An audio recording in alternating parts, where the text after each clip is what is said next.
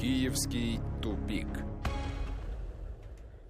Всем добрый вечер. Это «Киевский тупик». И, как обычно, с нами Ростислав Ищенко. Ростислав, приветствую. Добрый день.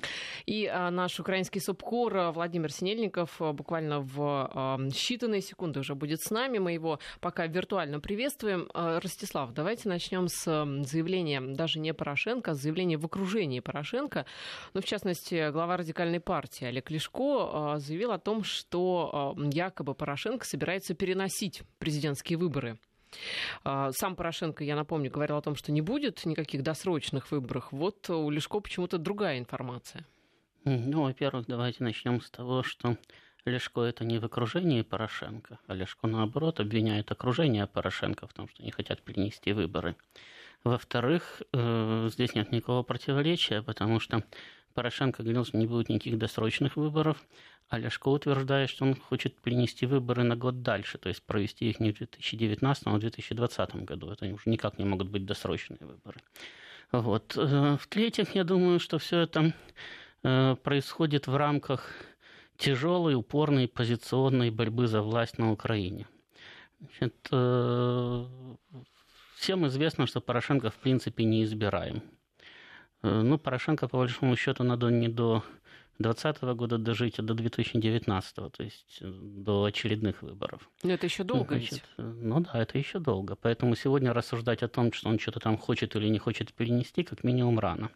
Вот. А э, подобного рода вбросы делаются для того, чтобы взбодрить э, антипорошенковскую оппозицию и показать им, вот, ребята, пока вы здесь чешетесь и Петра Алексеевича не свергаете, он сейчас возьмет и назначит выборы вообще там, на 2020 год или на 2025 там, и так далее. Хотя это, в общем-то, очень сложно сделать технически. Здесь Лешко э, ссылается на то, что вот Порошенко ему хочет назначить трех судей Конституционного суда, и таким образом значит, перенести выборы. Но дело в том, что Конституционный суд не пишет Конституцию, а только отвечает на вопросы относительно трактовки конституционных законов. И я не представляю себе, какой э, вопрос надо задать Конституционному суду, чтобы он сказал, да, выборы президента можно проводить не раз в пять лет, а когда захочется. Значит, то есть э, Конституция явно не предполагает такой возможности, а отменить или изменить ее Конституционный суд не может. Для этого надо, чтобы ее менял парламент. Опять-таки, если посмотреть с точки зрения механизма изменения Конституции, то у Порошенко просто ну, практически не остается времени, несмотря на то, что 2019 год еще не скоро, да, для, для э, того, чтобы изменить Конституцию, потому что это достаточно длительный процесс. Он предполагает в начале э, предложения новых конституционных изменений, да, потом их э, голосование в парламенте простым большинством, потом отправка в Конституционный суд, который может сказать, что да, эти конституционные изменения возможны, что никак не противоречат закону в целом, потом опять отправку их в парламент, и после этого надо набрать 300 э, голосов в парламенте для того, чтобы э, эти изменения стали конституционной нормой. То есть, как правило, все это растягивается больше, чем на год. ну, до выборов в 2019 э, году осталось уже меньше двух лет и процесс, э, кстати, изменения Конституции еще не начинался. Кроме того, с учетом того, какая сейчас на Украине внутриполитическая ситуация, с учетом расклада сил в парламенте, я не представляю себе, как надо Порошенко извернуться, чтобы провести подобного рода конституционные изменения. А если попытаться сделать это явочным порядком, я захотел, и поэтому так будет, то, естественно, это приведет просто к взрыву учитывая особенно непопулярность Порошенко. Понимаете, это не ситуация, да, когда, допустим, в 2008 э, году э, общественность чуть ли не уговаривала Путина изменить Конституцию и избираться себе дальше сколько хочет. Да? А вот этот Порошенко как раз этого не ждут. Там готовы изменить Конституцию, чтобы он вообще больше не избирался. Значит, поэтому э, у него ну, практически нет технических возможностей для того, чтобы произвести такой финт ушами, о котором говорит Лешко. Поэтому, с моей точки зрения, это просто внутриполитическая информационная борьба, и подобного рода вбросов мы увидим еще много. Мы вернемся пока к событиям в столице, в столице Российской э, Федерации, я имею в виду в торговом центре Рио на северо-востоке Москвы. По-прежнему э, пожар, там эвакуируют людей. Пока данных пострадавших не поступало, об этом МЧС сообщает. Второй номер повышенный, номер сложности э, присвоен этому пожару. В торговом центре наблюдается сильное задымление.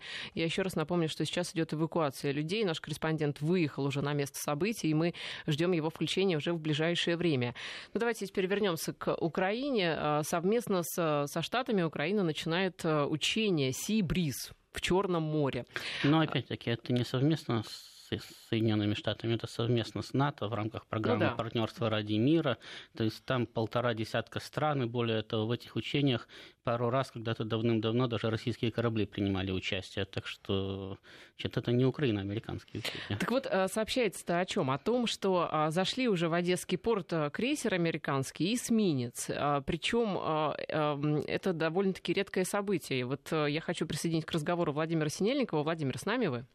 Конечно, добрый день. Что сейчас в Одессе? Там действительно вот американские эсминцы и крейсеры и не только американские, там уже и турецкие, и румынские, и грузинские, и еще э, корабли десятка стран, которые будут принимать участие в учениях Сибрис. А, дело в том, что в Одессе, действительно, для Одессы это действительно достаточно непривычно, но просто раньше те же самые учения проводились, базируясь на Севастополе, а сейчас по объективным причинам, в связи с тем, что дорога в Севастополь американцам закрыта, а, те учения базируются в Одессе, где, кстати, сейчас расположена база украинского военно-морского флота. А, Действительно, в этих учениях нет ничего особо выдающегося. Они проводятся уже чуть ли не 20 лет. По-моему, первые такие учения были в 1998 году, но я точно не ручаюсь. А, так что можно говорить уже о каком-то юбилее. Кстати, это действительно юбилей, и они приурочены к тому, что вот как раз исполняется 20 лет подписания Хартии об особом партнерстве между Украиной и НАТО, которая сейчас действует. И, собственно говоря, визит Столтенберга, генсека НАТО в Киев, как раз и приурочен к этой дате. То есть они отмечают помпезный юбилей, рассказывают о том, как 20 лет они друг другу помогают, узнают друг друга лучше, э, проводят совместные миротворческие учения и так далее и тому подобное. То есть праздник, праздник, праздник. Да, а, и при этом а, еще были заявления генсека НАТО Йенса Столтенберга, который а, он выявил практически главную проблему Украины. Он сказал, что же мешает реальным изменениям. Так вот, по его мнению, реальным изменениям мешает коррупция на Украине. В общем, даже сама Украина, по-моему, признает, что там такая коррупция, что с ней надо что-то делать. А, ну, дело в том, что э, на Украине часто признают наличие коррупции, но обычно наличие коррупции признают те коррупционеры, которые хотят занять место тех коррупционеров, которые находятся при власти. Юлия Тимошенко, Значит, в частности, обвиняет в коррупции Петра Порошенко постоянно. Да, до этого что-то обвиняли Юлию Тимошенко, там обвиняли Януковича, там обвиняли семейство Ющенко в коррупции, обвиняли Кучму в коррупции и так далее. То есть людей, которые бы не были бы обвинены в коррупции, кстати, совершенно справедливо, на Украине нет. Более того, когда-то Тимошенко с Порошенко были вынуждены одновременно уйти в отставку, Тимошенко с поста премьера, а Порошенко с должности секретаря Совбеза, потому что обвинили друг друга в коррупции. Вот. Э, периодически значит, западные друзья Украины тоже начинают использовать э, этот тезис да, о необходимости усилить борьбу с коррупцией. Как правило, это происходит тогда, когда на Западе по какой-то причине не э, довольны украинской властью. И чем активнее э, этот тезис отрабатывается, и чем активнее действующую украинскую власть обвиняют в коррупции, тем, значит, меньше времени ей э, осталось находиться у власти. Потому что начинается все это с заявлений которые, кстати, уже прозвучали примерно полтора года назад со стороны Запада, что неплохо было бы бороться с коррупцией активнее. Потом продолжаются заявлениями, это те, которые звучат примерно сейчас, что власть не только не борется с коррупцией, а участвует в коррупции. Вот уже где-то с полгода назад на Западе заметили, что при нынешней власти коррупция больше, чем при Януковиче. Значит, осталось предъявить только непосредственные э, обвинения Порошенко, то есть это вот следующий логический шаг, после которого э, всем станет ясно, что больше, так сказать, э, цивилизованный мир с Петром Алексеевичем дел иметь не хочет. Э, так что все вот эти вот заявления, кстати, не только э, Столтенберг заявлял, и Тиллерсон заявлял, значит, о том необходимости бороться с коррупцией. И до него Меркель заявляла о необходимости бороться с коррупцией. И даже сам Байден, который давно уже в отставке, и тот заявлял о том, что необходимо бороться с коррупцией на Украине.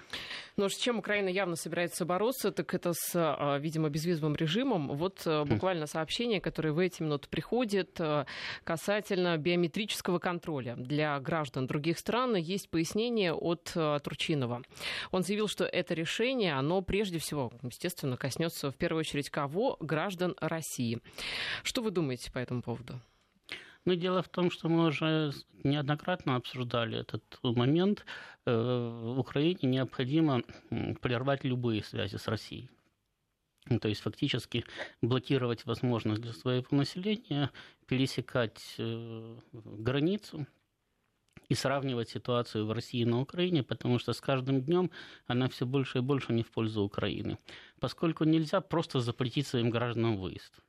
Но это как-то не по-европейски, во-первых а во-вторых, они же будут ехать в Польшу из Варшавы лететь в Москву. Хотят же запретить уже гастролировать артистам. Так это же артистам. Значит, э, а вы попробуйте запретить э, миллионам э, экономических сказать, мигрантов да, ездить туда-обратно. Это сразу же подрывает социальную стабильность. Это не две сотни артистов, которые немножко не заработают. Да? Это миллионы людей и порядка десятка миллионов, если не больше членов их семей. Э, которым просто нечего есть будет. Вот. И тем более, что если запретить просто выезд в Россию, ну, будут ехать в Варшаву, оттуда лететь в Москву. Точно так же вот отменили прямые самолеты Либо с России, да, значит, через Минск летят. Дорога-то всегда найдется. Вот. Следовательно, э, единственный э, вариант – это сделать так, чтобы Россия не пропускала на свою территорию граждан Украины.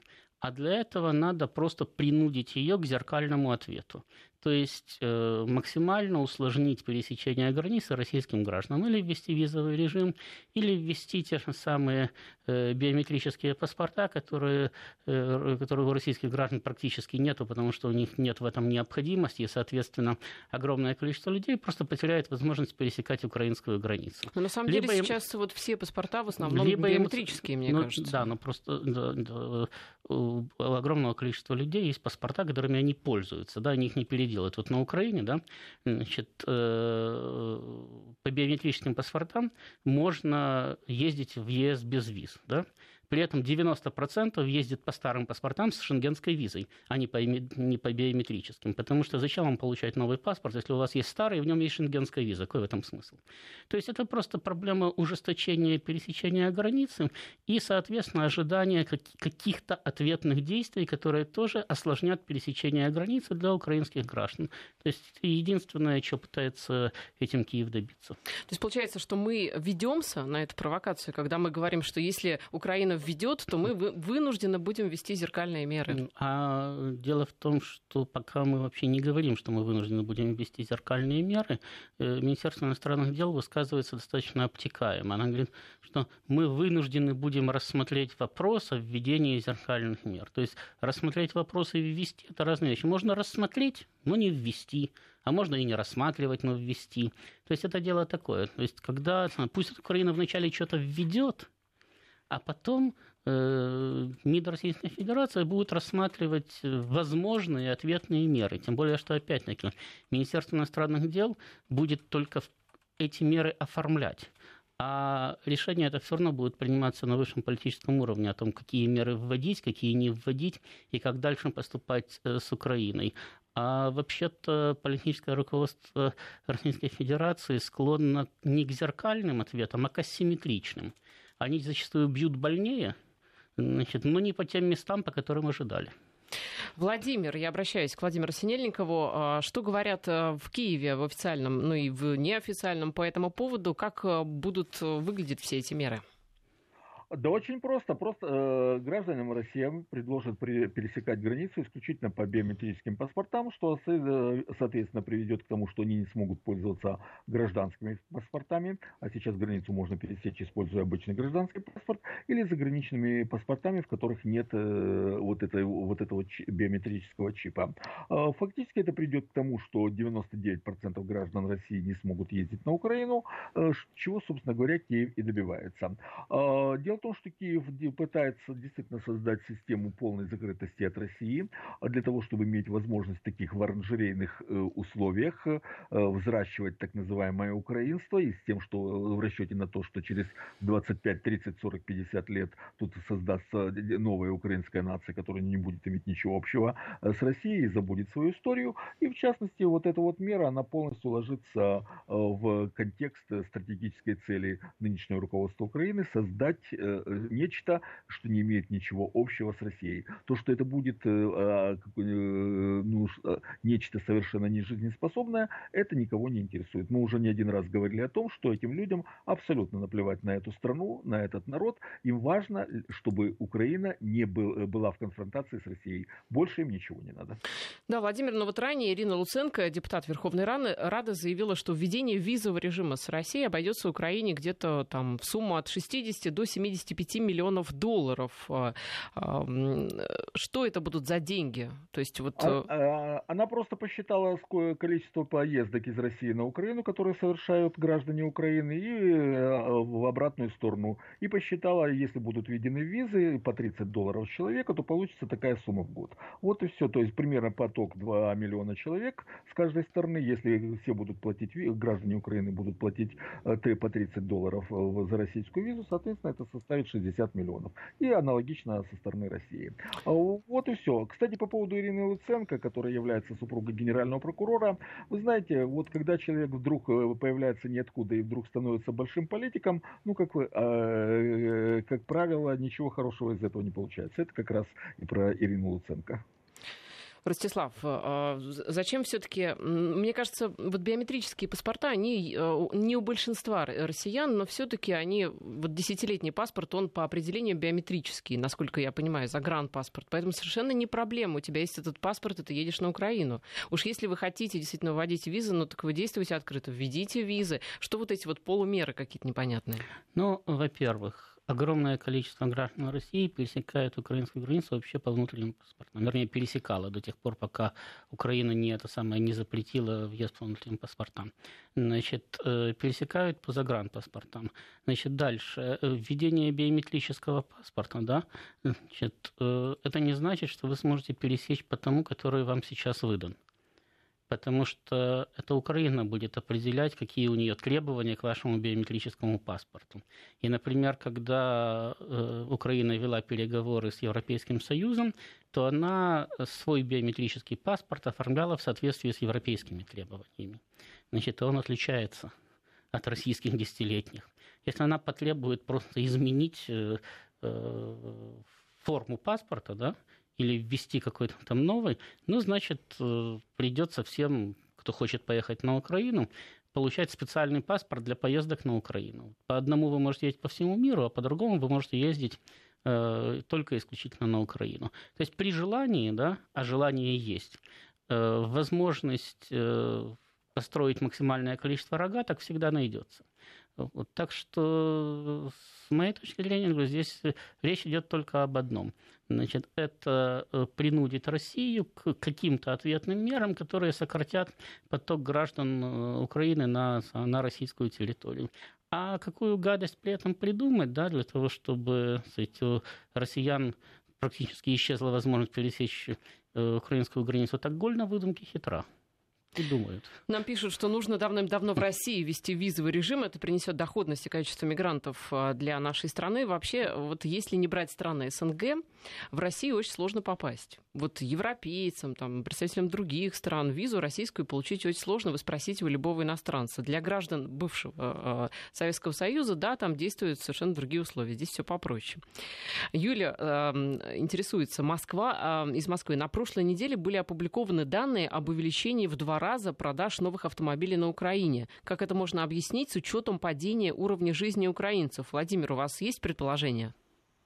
А, достаточно просто. Дело в том, что учитывается общее количество проданных автомобилей и э, в том числе и тех, которые приобретены за средства государственного бюджета а, для государственного аппарата, для армии и так далее и тому подобное. Была просто закупка новых автомобилей на эти цели за счет госбюджета. Поскольку общее количество автомобилей, которые продаются на Украине, достаточно невелико, то, естественно, это сразу дало огромнейший прирост. Если говорить конкретно, то буквально в прошлом месяце э, на Украине было приобретено более 600 новых автомобилей для патрульных полиции, для патрульной полиции, поскольку прежняя патрульная полиция уже почти полностью разбила из-за того, как они управляют этими автомобилями. И вот, пожалуйста, вот эти вот 600 с лишним автомобилей и дали большой прирост.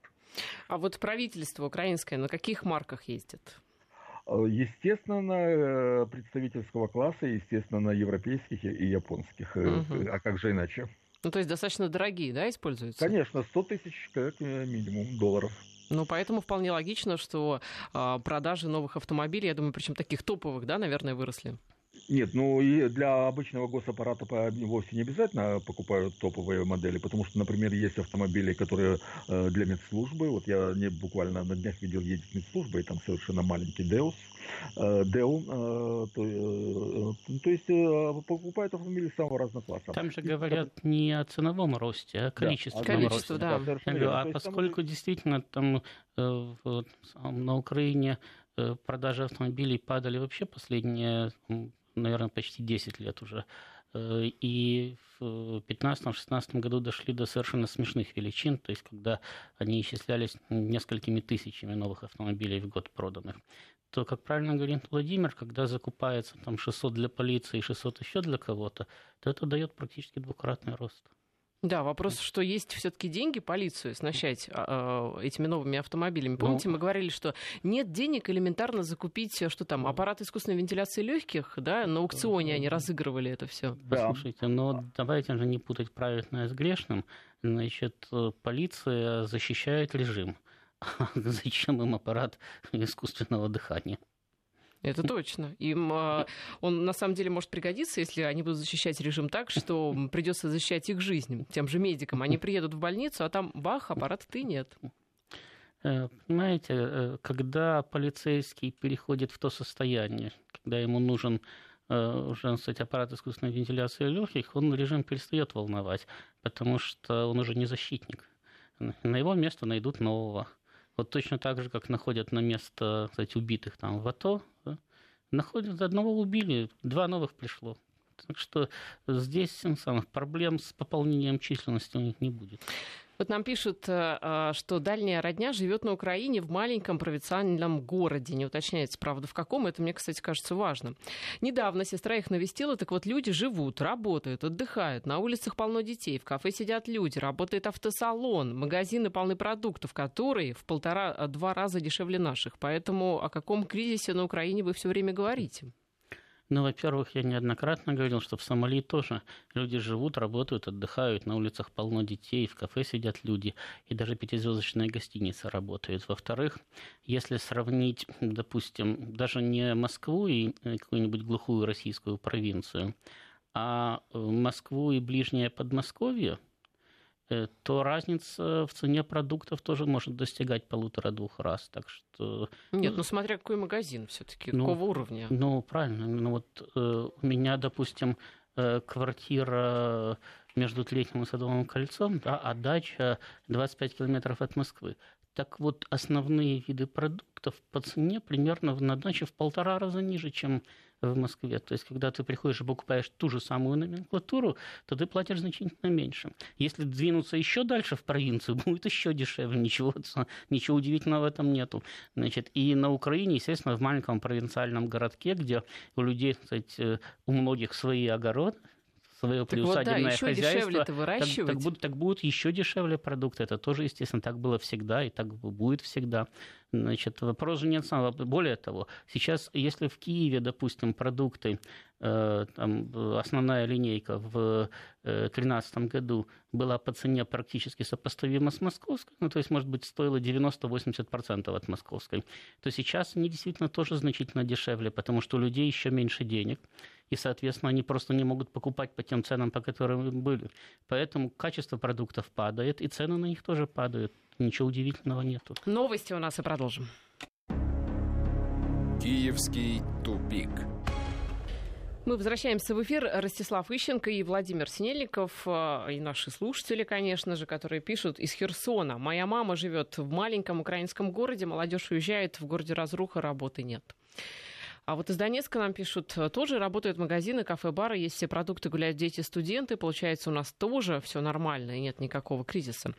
Ну, понимаете, э, с моей точки зрения, э, на этот вопрос уже давным-давно ответили сказать, совершенно не ангажированные в политику простые россияне, которые вели дискуссии со своими украинскими коллегами в социальных сетях. Значит, на утверждение, что на Украине все хорошо, а в России кризис, кстати, в России часто говорят, что в России кризис, вообще все плохо, да?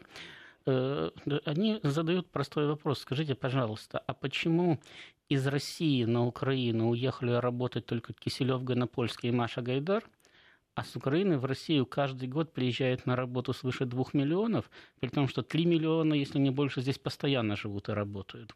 Это потому что в России кризис, они помогают кризис преодолевать, значит, свой вклад вносят. Вот. Ну, по-моему, это совершенно очевидно. Люди бегут оттуда, где плохо, туда, где лучше. Бегут они с Украины в равных э, количествах примерно в России и в Европу. А на Украине остаются те, кто не смог убежать, ну или те, у кого и так все хорошо в маленьком провинциальном городке. Да, еще бегут оттуда, где война. Ну да, но война пока не по всей Украине. Когда будет по всей, побегут значительно в большем количестве, чем сейчас. Да, но войны ведь есть и бандитские. Помните, сколько мы об этом говорили? Ну, понимаете, бандитские войны, да, вот, э, когда мы говорим о бандитских войнах, мы предполагаем ситуацию 90-х.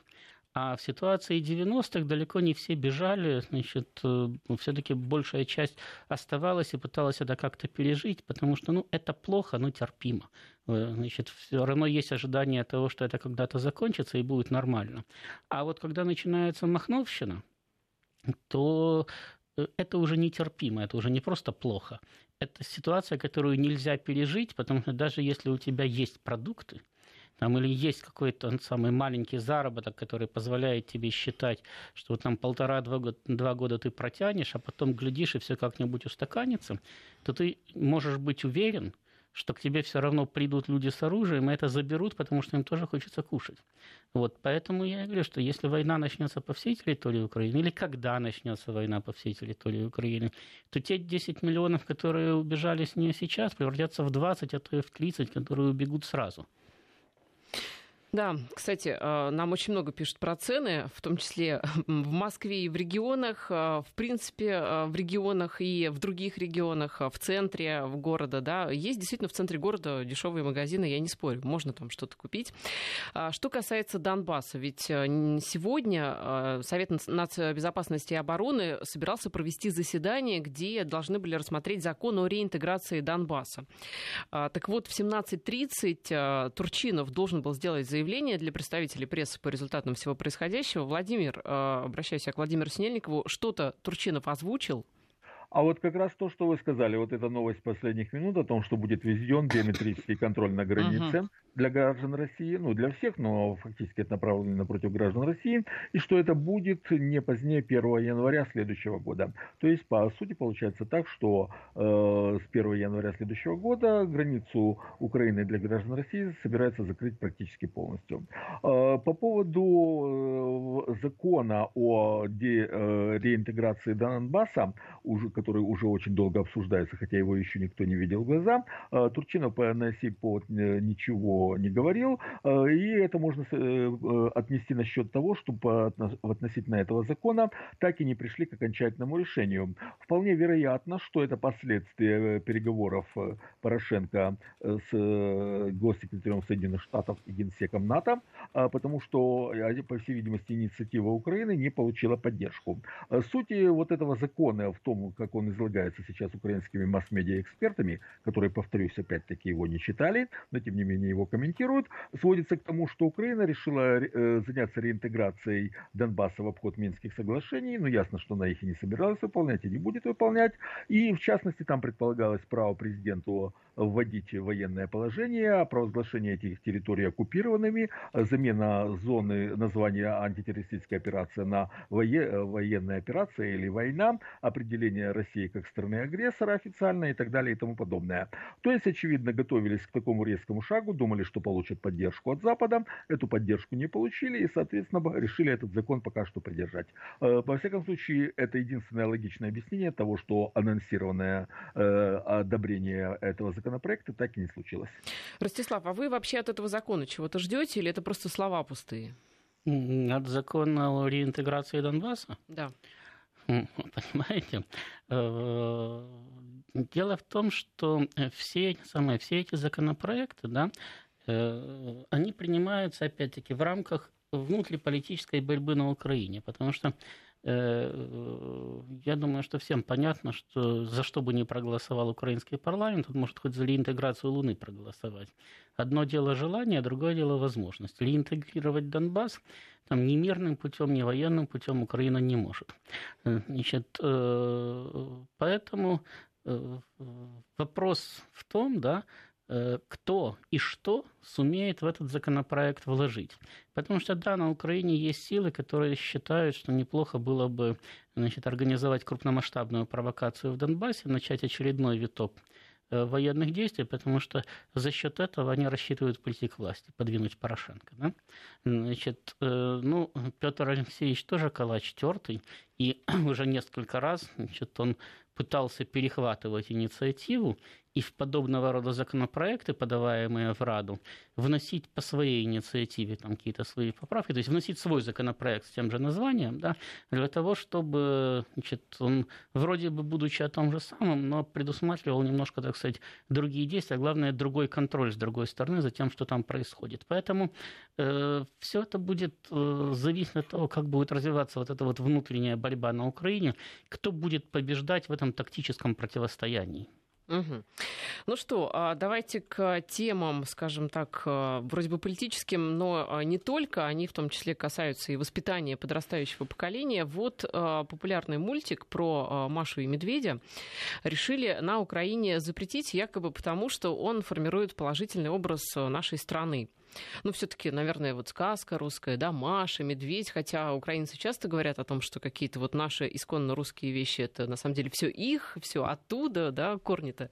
Вот, тем не менее, решили запретить этот мультик. Чем, чем уж мультики-то помешали? Ну, во-первых, все-таки не украинцы первые. Они в данном случае эпигоны, потому что э, первым был кто-то из прибалтов, не то эстонцы, не то латыши. Сейчас не помню, по-моему, все-таки эстонцы. Буквально там пару недель назад или три недели назад у них тоже возникла идея запретить именно мультик «Маша и медведь», и именно потому, что он с позитивной стороны показывает Россию.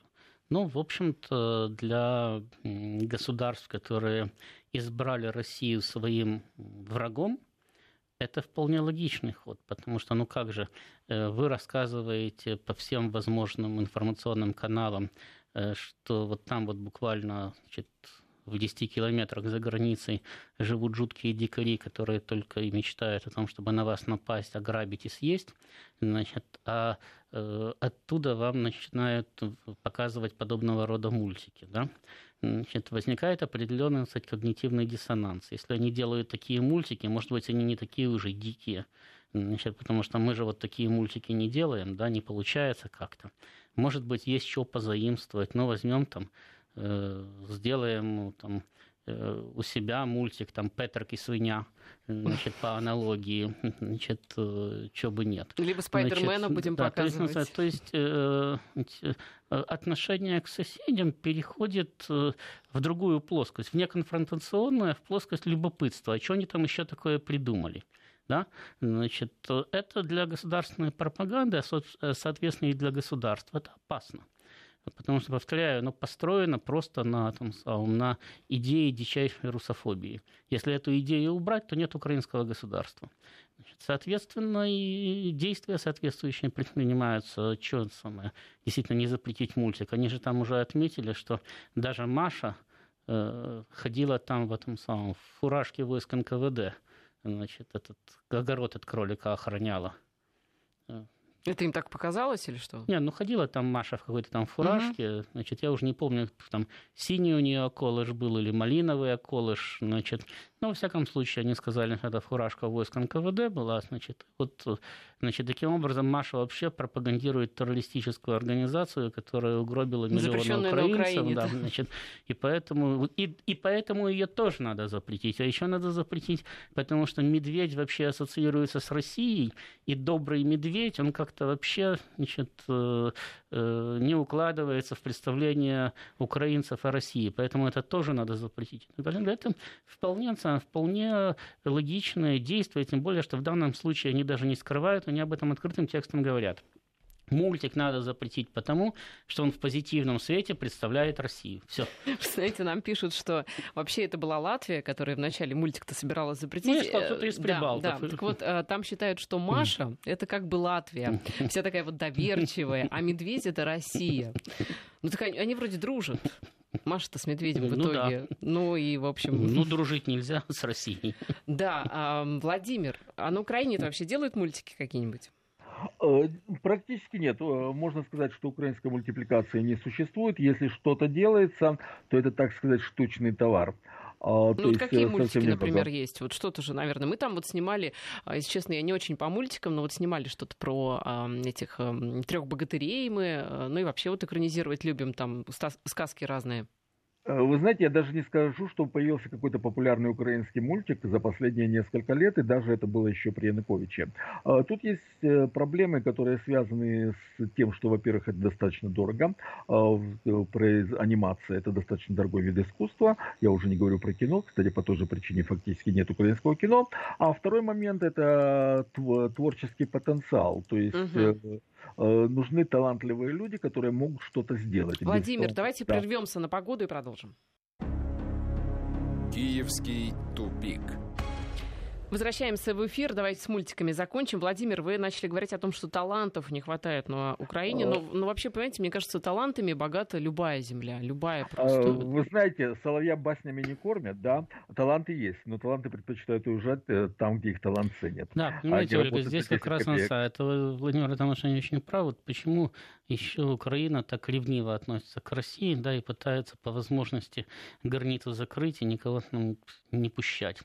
Э, потому что любой талант на Украине значит, будет в любом случае менее оплачиваем, чем в России. Здесь рынок просто больше. Да? Если э, вы талантливый художник, вы будете в России зарабатывать больше. Если вы талантливый певец, вы в России будете зарабатывать больше. Если вы талантливый писатель, вы в России будете зарабатывать больше. А пространство одно и то же. То есть это вам не в Швейцарию ехать и не в Парагвай. Это вам не по-немецки надо писать и не по-испански. Вы пишете на том же языке. Вы выступаете с теми же песнями. То есть вы оказываетесь в том же самом пространстве, но ваша востребованность, ваша узнаваемость, значит, э, даже ваш мировой рейтинг резко повышаются. То есть из России вы можете выйти на мировой рынок, с Украины вы не можете выйти на самый на мировой рынок. Поэтому, естественно, все талантливое, что на Украине было, да, оно постепенно, но достаточно быстро мигрировало в Россию. Это естественный процесс. Это вот точно так же, как, допустим, европейские киноактеры в последние там, 20-30 лет в массовом порядке мигрировали в Голливуд проще получить Оскар, выше доходность и так далее. Значит, поэтому, если вы не можете платить своим талантам, то ваши таланты уедут. Это естественный процесс. Все-таки, мне кажется, они больше в Европу стремятся уехать, нежели в Россию. Вы знаете, очень большое количество людей, которые вначале себе там, сделали какое-то имя на Украине, сейчас находятся не в Европе, а в России. Еще раз повторяю, это не потому, что там они делали какой-то э, специальный выбор да, в пользу России, там, по политическим соображениям. Это просто еще и потому, что э, здесь им комфортнее. Не надо, не надо выходить на чужую аудиторию с другой ментальностью, с другим языком. Тогда для многих это важно. Вот, э, э, просто потому что не по-другому не умеют. Угу. Вы приезжаете, вы практически, у вас ничего не меняется. Вы пересекли границу, и оказались в той же стране. Если у вас есть биометрический паспорт, не забываем. Не, ну тогда этого еще не надо было. Вы пересекли границу, оказались в той же стране. Вы прекрасно точно так же работаете. Э, повторяю, огромное количество людей, которые сейчас работают в России, и на телевидении, и на радио, и где угодно, они переехали в свое время с Украины. У Маши, вот слушатели демонстрируют познание в мультиках, э, фуражка пограничника была нового образца. Зеленый верх и сиреневый, э, вот что-то вот, что-то там сиреневое, не разбираюсь в фуражках, что означает погран войска ФСБ. То есть пропаганда Еще хуже. Даже не... Да, да, ФСБ. ФСБ. Это же вообще немыслимо просто. Ну что, еще одна новость. Мы очень много говорили про аукционы различные, благотворительные, где взять денег Украине, где взять денег различным больницам. И помните, мы с вами, Ростислав, предлагали кандидатуру Виталия Кличко. Почему, дескать, он э, не хочет помочь Украине заработать денег? Ведь он более известный персонаж, чем вот эти вот девочки, да, с которыми... Сколько там? 10 тысяч рублей, да, в переводе на рубли. По-моему, по-моему, за такую сумму было продано с, ним, там, с ними ужин, поход в театр и так далее. Так вот, а, тренировку с Виталием Кличко решили выставить на аукцион. Мы практически вот с языка у нас сняли. Значит, а, какие подробности? Стартовая цена 1000 гривен. Это, кстати, больше, чем в истории с девочками. Причем мэр а, Киева сейчас тренируется каждое утро, и он готов на практике поделиться секретами спортивной тренировки. Я хочу спросить у Владимира Синельникова. Владимир, там вот как вообще желающие-то есть уже? А вы знаете, пока что еще информации нет, она только выставлена, эта э, тренировка выставлена на аукционы, соответственно, будут собираться предложения, точно так же, как с этими юными заместительницами министров, которые э, сделали блестящую карьеру э, по совершенно непонятным причинам. Но Кличко эта фигура действительно известная, и он популярная. Кстати, э, в Киеве, несмотря на то, что он, в общем-то, над ним посмеется по поводу его обычных ляпов э, во время э, публичных выступлений, тем не менее, вот буквально 10 дней назад был проведен социологический опрос в Киеве, утверждает, что если бы были выборы, то опять бы избрали Кличко. Он популярен, то есть к нему отношение такое очень положительное, такой добродушный уволень, его любят, он популярен, и я думаю, что... Ничего себе уволень. Этот уволень с таким ударом. Ну, так, если такое увольнение означает здоровый и с хорошим ударом. Э, тот, кто уваливает кого-то. ну да, да. Да. А, так вот, э, он популярен, и я думаю, что найдутся люди, которые действительно заплатят очень хорошие деньги за то, чтобы э, Кличко лично приложился к их физиономии на тренировке. И потом будут бегать и показывать синяк. Вот видите, вот этот Кличко, а вот фотография, как он меня бьет. Да, а вот вы говорите, что он популярен. Ведь сколько раз мы говорили, что в Киеве происходят какие-то вообще странные и страшные вещи, и все благодаря мэру. Как же он так популярен? А, а какие странные страшные? Ну, Благодаря... например, Нет, коммуналка. Вот там все прорывает же. Помните фонтан горячей воды, а, который ну, в центре причем, Киева. А, а при чем здесь Кличко к коммуналке? Он, так он же мэр. тарифы. Он же Тариф... мэр, должен следить, чтобы трубы-то не прорывало. А, дело в том, что трубы старые, потому и прорывают. Это в лучшем случае они из 60-х, 70-х годов прошлого века. Это в лучшем случае. Они просто старые. На модернизацию Киева денег, э, инфраструктуры Киева денег нет. Все прекрасно это понимают, и никто ни в чем не обвиняет Кличко. Все знают, что нужны миллиарды, и нужны миллиарды из государственного бюджета. Кличко по этому поводу претензий нет. А вот лично к нему, да. Вот, кстати, э, в пользу Кличко можно сказать, что последние э, пару недель в Киеве очень интенсивно начали ремонтировать дороги. Они были в ужасающем состоянии, слава богу, их начали ремонтировать. Это Саакашвили постарался. Помните, он грозился приехать и проверить качество дорог, наверное. Я не думаю, э, что это Саакашвили, э, что Кличко испугался Саакашвили, а, но дороги ремонтируют. То есть к Кличко отношение действительно положительное и хорошее, и может быть это связано с тем, что он, в общем-то, по большому счету в политику не лезет, занимается городским хозяйством и э, делает то, что свидетельствует о том, что он Киев действительно любит. Ну, насколько я понимаю, отношение Кличко в Киеве разное, потому что я даже кстати, наблюдая по, самым, по социальным сетям, значит, встречал значит, и э, восторженные, значит, и совершенно негативные о нем отзывы. Хотя я предполагаю, что действительно, если сейчас назначить выборы мэра Киева, то он при прочих равных может и победить, потому что Э, ну, по той же причине, Конкурентов нет. Да, по, да, той же, да. по которой а, Тимошенко а кто, может победить на, да. самых, на президентских. Вот. А вот что касается кстати, истории с э, тренировкой на аукционе, то я думаю, что в данном случае, конечно, э, пиарщики Кличко оказались более грамотными, чем пиарщики Авакова и этих его девушек, девушек да. Э, потому что они же выставили кстати, э, тренировку с Кличко, я так понимаю, не одну, А так как он тренируется каждое утро, а, то, то можно прям можете, серию, то, да? то вы можете. Покуп, вы можете покупать, покупать и покупать. То есть одну тренировку кто-то купил, другую кто-то купил, он же все равно каждое утро тренируется. Угу. Ну да, ему ну, то есть это вроде как вы к нему на утренней зарядке присоединились, да, там понравилось, еще раз пришли, только деньги заплатили. Вот, поэтому, в общем-то, это может быть такая сказать, постоянно действующая не лотерея, а как бы акция. Да, да, постоянно действующая акция. Может, он собирает вот. на какие-то аппараты действительно для, боль... для больницы? Ну, я не знаю, тут же сейчас. не сказано, для чего он там не, не э, сказано, собрался да. собирать. Может, как раз вот для дорог. Может, да, и для дорог. Ну, в общем, действительно, мы рады, что а, пиарщики у Кличко более а, мозговитые оказались, хотя самого Кличко часто обвиняли в том, что у него вот скорее руки больше работают, нежели другие части тела, но, тем не менее, в общем, все это именно так и сложилось. Время наше закончилось. Мы прощаемся. Владимир Снельников, Ростислав Ищенко, Ольга Базева. Всем спасибо. Киевский тупик.